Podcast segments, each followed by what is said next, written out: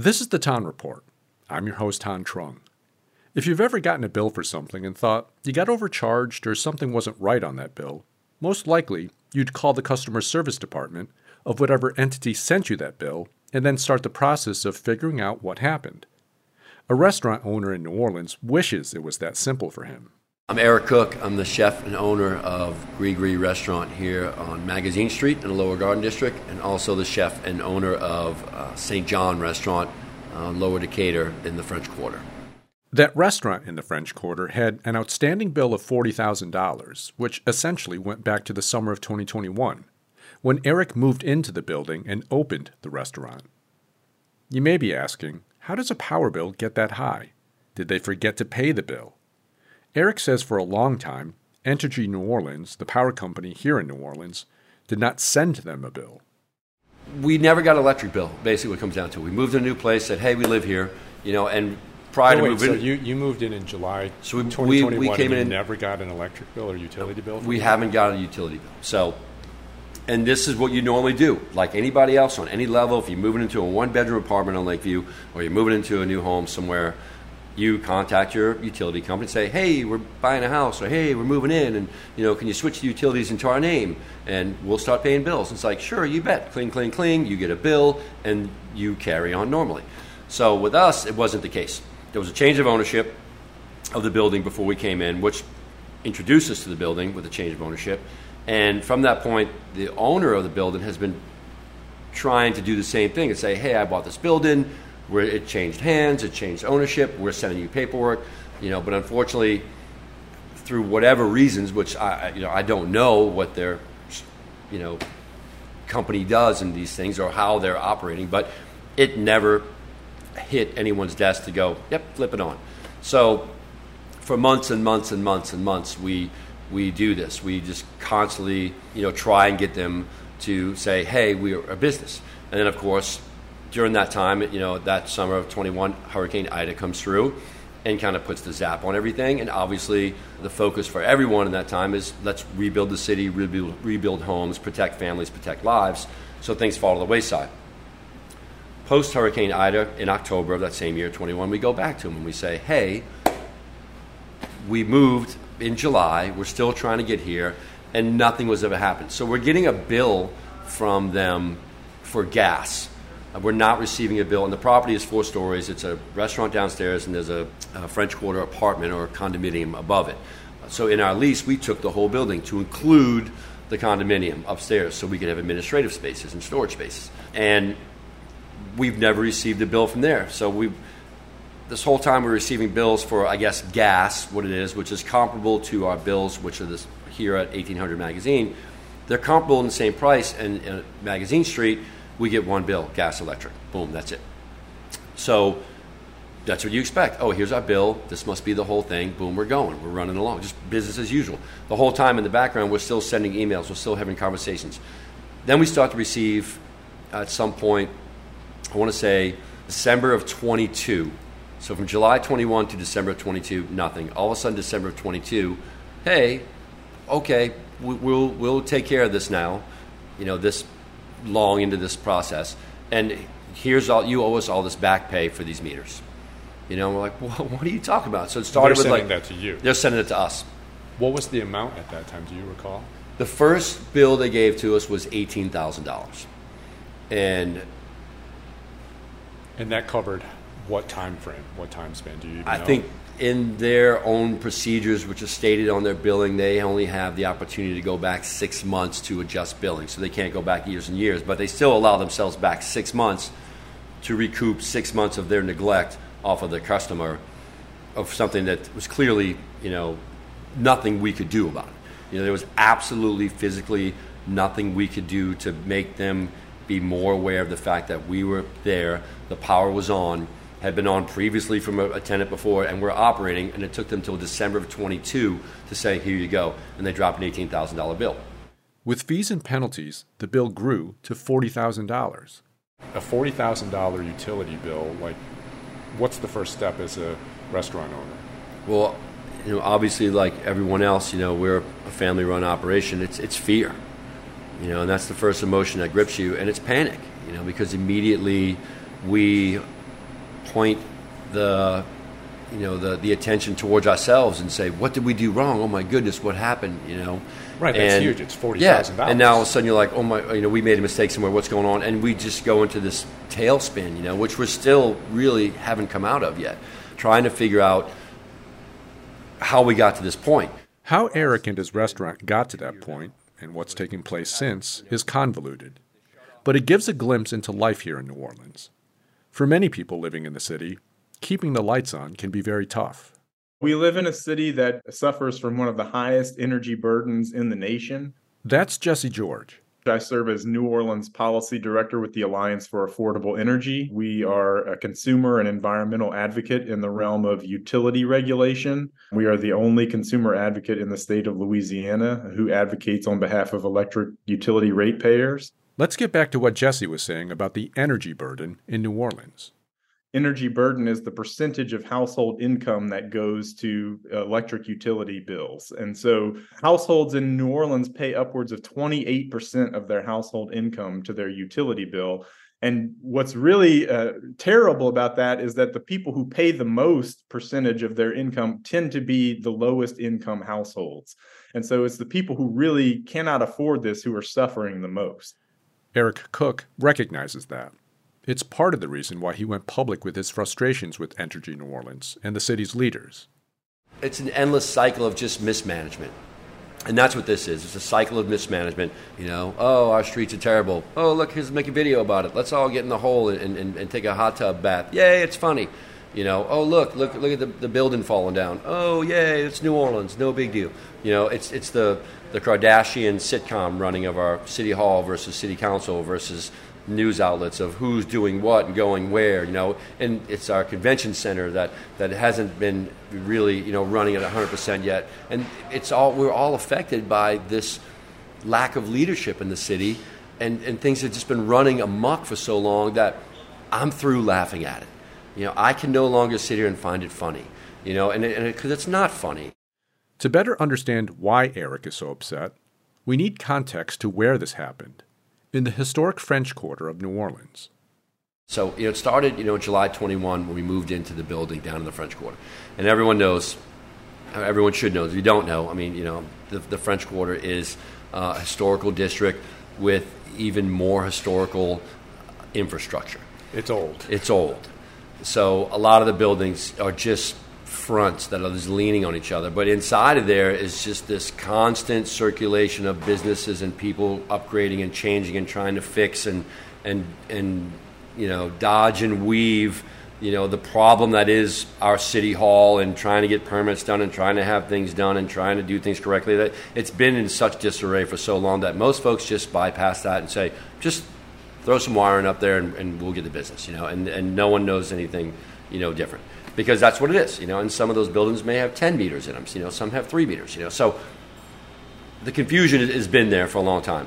Finding the correct electric meter for a building sounds straightforward enough, but that's not always the case in the oldest part of a city that's more than 300 years old. As Eric was describing earlier, St. John, his restaurant, opened and did business for the past two years while trying to figure out how to take care of that $40,000 utility bill. We spent this entire last year repeatedly going to the office, challenging, trying to set up payment plans, trying to do these things, and they just kept running the juice to the point where it gets to, well, What do you mean running the juice? So they start hitting fees and disconnect fees and, and you know reconnect fees and late fees and all these things. So, while you're trying to So we're trying to alleviate the problem plan, with they're- a customer service they're department increasing fees on you. that is not connected to anyone who's doing service. So two totally different planets. We're trying to work with someone about the bill. The people who just see the computer and say neglect are kicking out disconnect notices. Go get them. Go get them. Go get them. In November, it came to a head.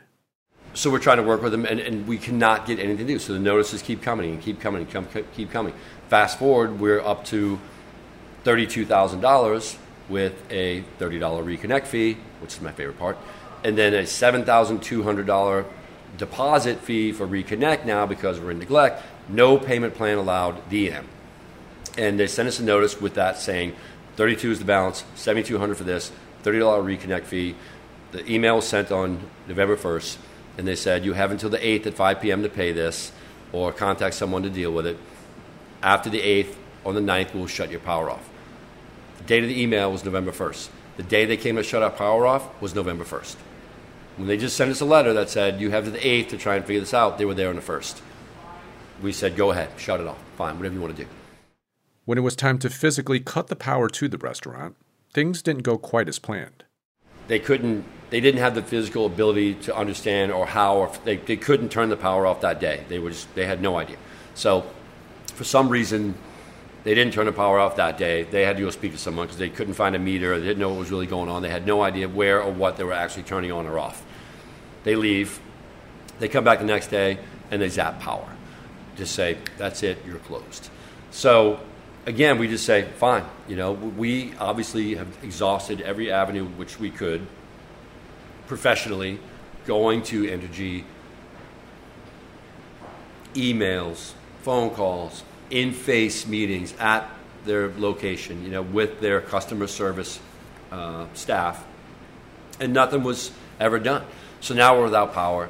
Now I have 42 employees without jobs, and now I have a serious, you know, issue. You know, so when the situation was made public, which we really didn't, you know, have any choice, you know, because the, the, history with Entergy is like, what can you really do about it? Obviously, you know, if we say here's forty thousand, then we still can't open the restaurant because we don't have the money to give you forty thousand and operate our business. It just doesn't work that. That's not how restaurants work, and that may be the big misconception with folks is that people who own restaurants are hereditary millionaires who have the ability to just kind of pass those things on because their family's been running restaurants for millions of years, and you know they're established. You know, and, but the modern restaurant owner is not that. You know, they're guys like me who never went to college, who's been working in restaurants in this city for 30, 35 years, who has been living and dying by a P&L and, and, and understanding hospitality and what it is to be a New Orleans restaurant and how they operate and, and what you're supposed to be. And that's how I cut my teeth in the great restaurants of New Orleans. So I understand how to operate a restaurant.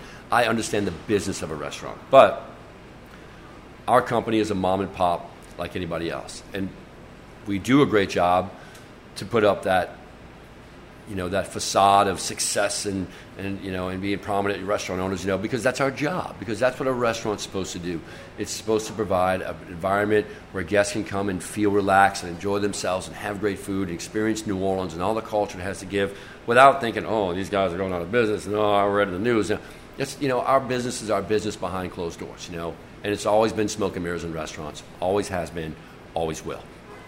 So, but the reality is, we live check to check like everybody else. You know, this is I own a restaurant, but it's my job. Right. You know, so it's my job every day to get to work and take care of 100 employees and make sure they have everything they need to make sure our guests have everything they need. It's just a, seven days a week, 24 hours a day. It never stops. So, you know, you're put in this position where you don't really have a last resort.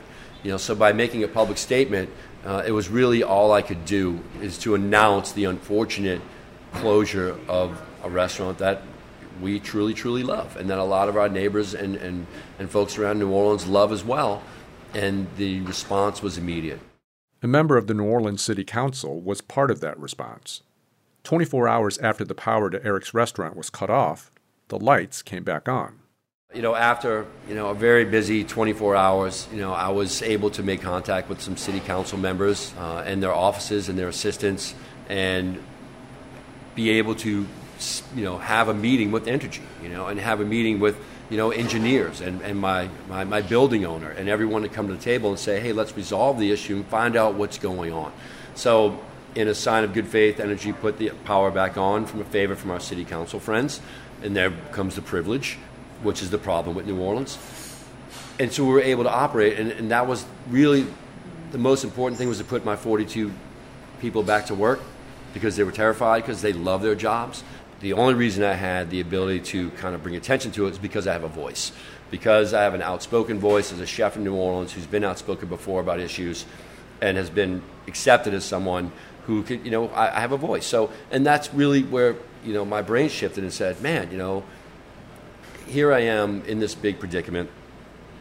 I'm shouting for the mountaintop that it's wrong, and I get help, you know, which I which is great, you know, which it should be for everyone. But you know, and that's where my brain just said, this isn't normal. I'm getting privileged here because I'm a restaurant, because I have a big mouth, and because it's making a social media um, presence. good or bad. You know, these companies don't want our city doesn't need any more bad press. No company wants bad press, including myself. Um, that I kind of got the wink, wink, nod, nod. Hey, let's fix this. You know, and I had to say, well, thank you, but you're wrong for doing it. You know, because what about one of my employees maybe who's struggling to pay bills and they're trying to reach out to someone and There's they have a, a lot situation of poor people in this city who don't yeah who don't have the ability to do this and they scream from the heavens and, and they're losing their homes they're losing the ability of a human basic right which is you know food shelter electricity Eric says since Entergy New Orleans is the only game in town when it comes to electricity, the company basically has a monopoly on the market and doesn't have to pay much mind to customers complaining about or trying to dispute outrageous bills. Here's Jesse George again with the Alliance for Affordable Energy. Well, unfortunately, we hear these kinds of stories from residential ratepayers all the time. We receive calls really on a weekly basis from people who are struggling to pay their bills, who are struggling to dispute, you know, outrageous bills that they've received. And the reasons, you know, can vary as to why their bills are as high as they are or why they're unable to dispute them, uh, you know, uh, satisfactorily. But it shouldn't come down to someone having to contact their city council member or a member of the media to get this dispute resolved. There's a history of such complaints with Entergy New Orleans. But Jesse says the New Orleans City Council deserves some of the blame as well, because it's the body that regulates Entergy New Orleans. In fact, the city has a dispute resolution process codified into law in the city code uh, that was actually put into place in 2007. But unfortunately, it's badly broken, and the dispute process does not really work for the average customer. What does that say about the situation in New Orleans that you have to have some type of codified process to dispute your bill when it comes to paying your utility bill in New Orleans? Well, I think it speaks to the, the lack of customer service that people receive from their utility, Entergy New Orleans. You know, one of the reasons that the dispute process is so badly broken is because before a, a resident can file a dispute with the city council, with the council utility regulatory office, they first have to receive a written disposition from Entergy with an unsatisfactory resolution to their dispute. Now, anyone who has attempted to dispute a bill with Entergy, just getting someone on the phone can be a challenge, but then getting an, an, actual letter that you can submit with a filing to the city council is a challenge in itself. And so many people never even get to the point of being able to file a formal complaint. I think that's why we need strong regulators in our city council. Uh, you know, uh, again, getting back to this codified bill dispute process, part of that involves a formal complaint, a form that's supposed to be made available to the public by the council utilities regulatory office. Well, despite the fact that this dispute process was codified in 2007, that form did not become available to the public on the council's website until within the last couple of years. So, even to get access to that form was a challenge for people. And then, like you say, to have to deal with this utility, which is, you know, stonewalling people at every turn. And like I say, to be able to get a, a written disposition from Entergy to then file with the council to make a formal complaint is just something that most people never have the opportunity to do. And there have been a lot of complaints about high bills in recent years. According to a study by the nonprofit newsroom Verite, energy bills from the company are rising at their fastest pace in two decades. Verite pulled numbers from the U.S. Energy Information Administration. According to their analysis, the price of Entergy New Orleans' standard unit of measure for electricity has risen by 40% since 2020. Going back to the pandemic, the City Council has several times called on Entergy New Orleans to stop shutting off power to customers who could not pay their power bill. That reporting confirmed what all of us have been feeling intuitively. The council, in fact, has had to, over the past couple of years, institute a number of temporary moratoria on residential shutoffs because of the fact that people are struggling so mightily with their bills. And there are a variety of factors that, that play into that. Uh, one of them is our high dependence on natural gas, methane gas for uh, electricity generation. So even if you don't have gas service in your home, if you're turning on the light, over 50% of our electricity generation in New Orleans comes from burning fossil gas. So when fossil gas prices rise, uh, as they are because of the expansion of liquefied natural gas export terminals along our coast, uh, that drives up prices here domestically, and that means our energy bills are, are more than they would be. Another factor that has played in is Entergy's mismanagement of the Grand Gulf Nuclear Power Station in Port Gibson, Mississippi, which is frequently offline uh, and is not providing the power that it's supposed to be providing to the city of New Orleans, which means that not only are we paying for the operation and maintenance of that plant, which isn't providing us the power it's supposed to be. But we also have to then purchase power on the market to make up for that power that we're not receiving for this from this plant. That power that we purchase on the market is often from methane or fossil gas generation, which also means that we're paying higher prices. Then, of course, we've seen just the record number of storms and other climate disasters that we've experienced in the last few years tornadoes heat waves that have you know devastated our infrastructure which was not being properly maintained to begin with and so, you know, each time one of these storms comes through, it's hundreds of millions of dollars more that you know, ratepayers are paying to restore that system. So all of these factors combined, plus, you know, our leaky, aging building stock, which isn't very energy efficient, leads to very high bills for people. Really, we need the council to take swift and bold action to help alleviate this because it's an ongoing crisis. Other parts of Louisiana have also seen a temporary pause to power shutoffs. Jesse says what makes all of this more maddening is the fact that Entergy is profiting while many people struggle to pay their electric bill. Yeah, I mean, I think what we've seen, you know, is an, a utility that routinely brags to its shareholders about cutting maintenance spending so that it can increase dividends to shareholders. Uh, so we know that they are not spending the money that they're collecting for infrastructure maintenance on maintenance. And then, as you say, when these storms come through, ratepayers are then asked to pay hundreds of millions of dollars to restore these systems. I don't want to be cynical, but when you are in a city that there is no other player when it comes to getting your utilities, especially with electricity, like is there another choice? I mean, do people have options? Because on paper, it just seems like you're only dealing with one entity, and that's Entergy. And is that really any different than any other any other city? Uh, there are other options. You know, I would mention, for for instance, the option of municipalization, which is having a truly publicly owned utility. This was something that was actually on a, a ballot initiative up in up in Maine this week. It uh, unfortunately failed. But if you look at Energy Information Administration, their data shows that municipal utilities uh, on average have lower rates and more reliable service than investor owned utilities.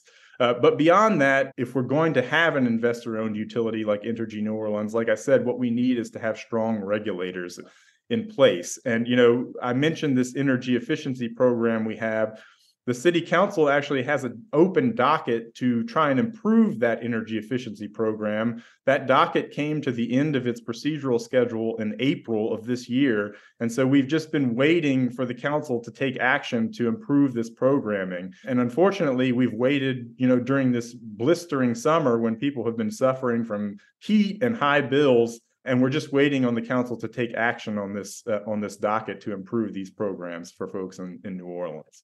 I reached out to Entergy New Orleans to get responses to what Jesse and Eric have said about the company. A spokesperson for Entergy New Orleans sent me this statement.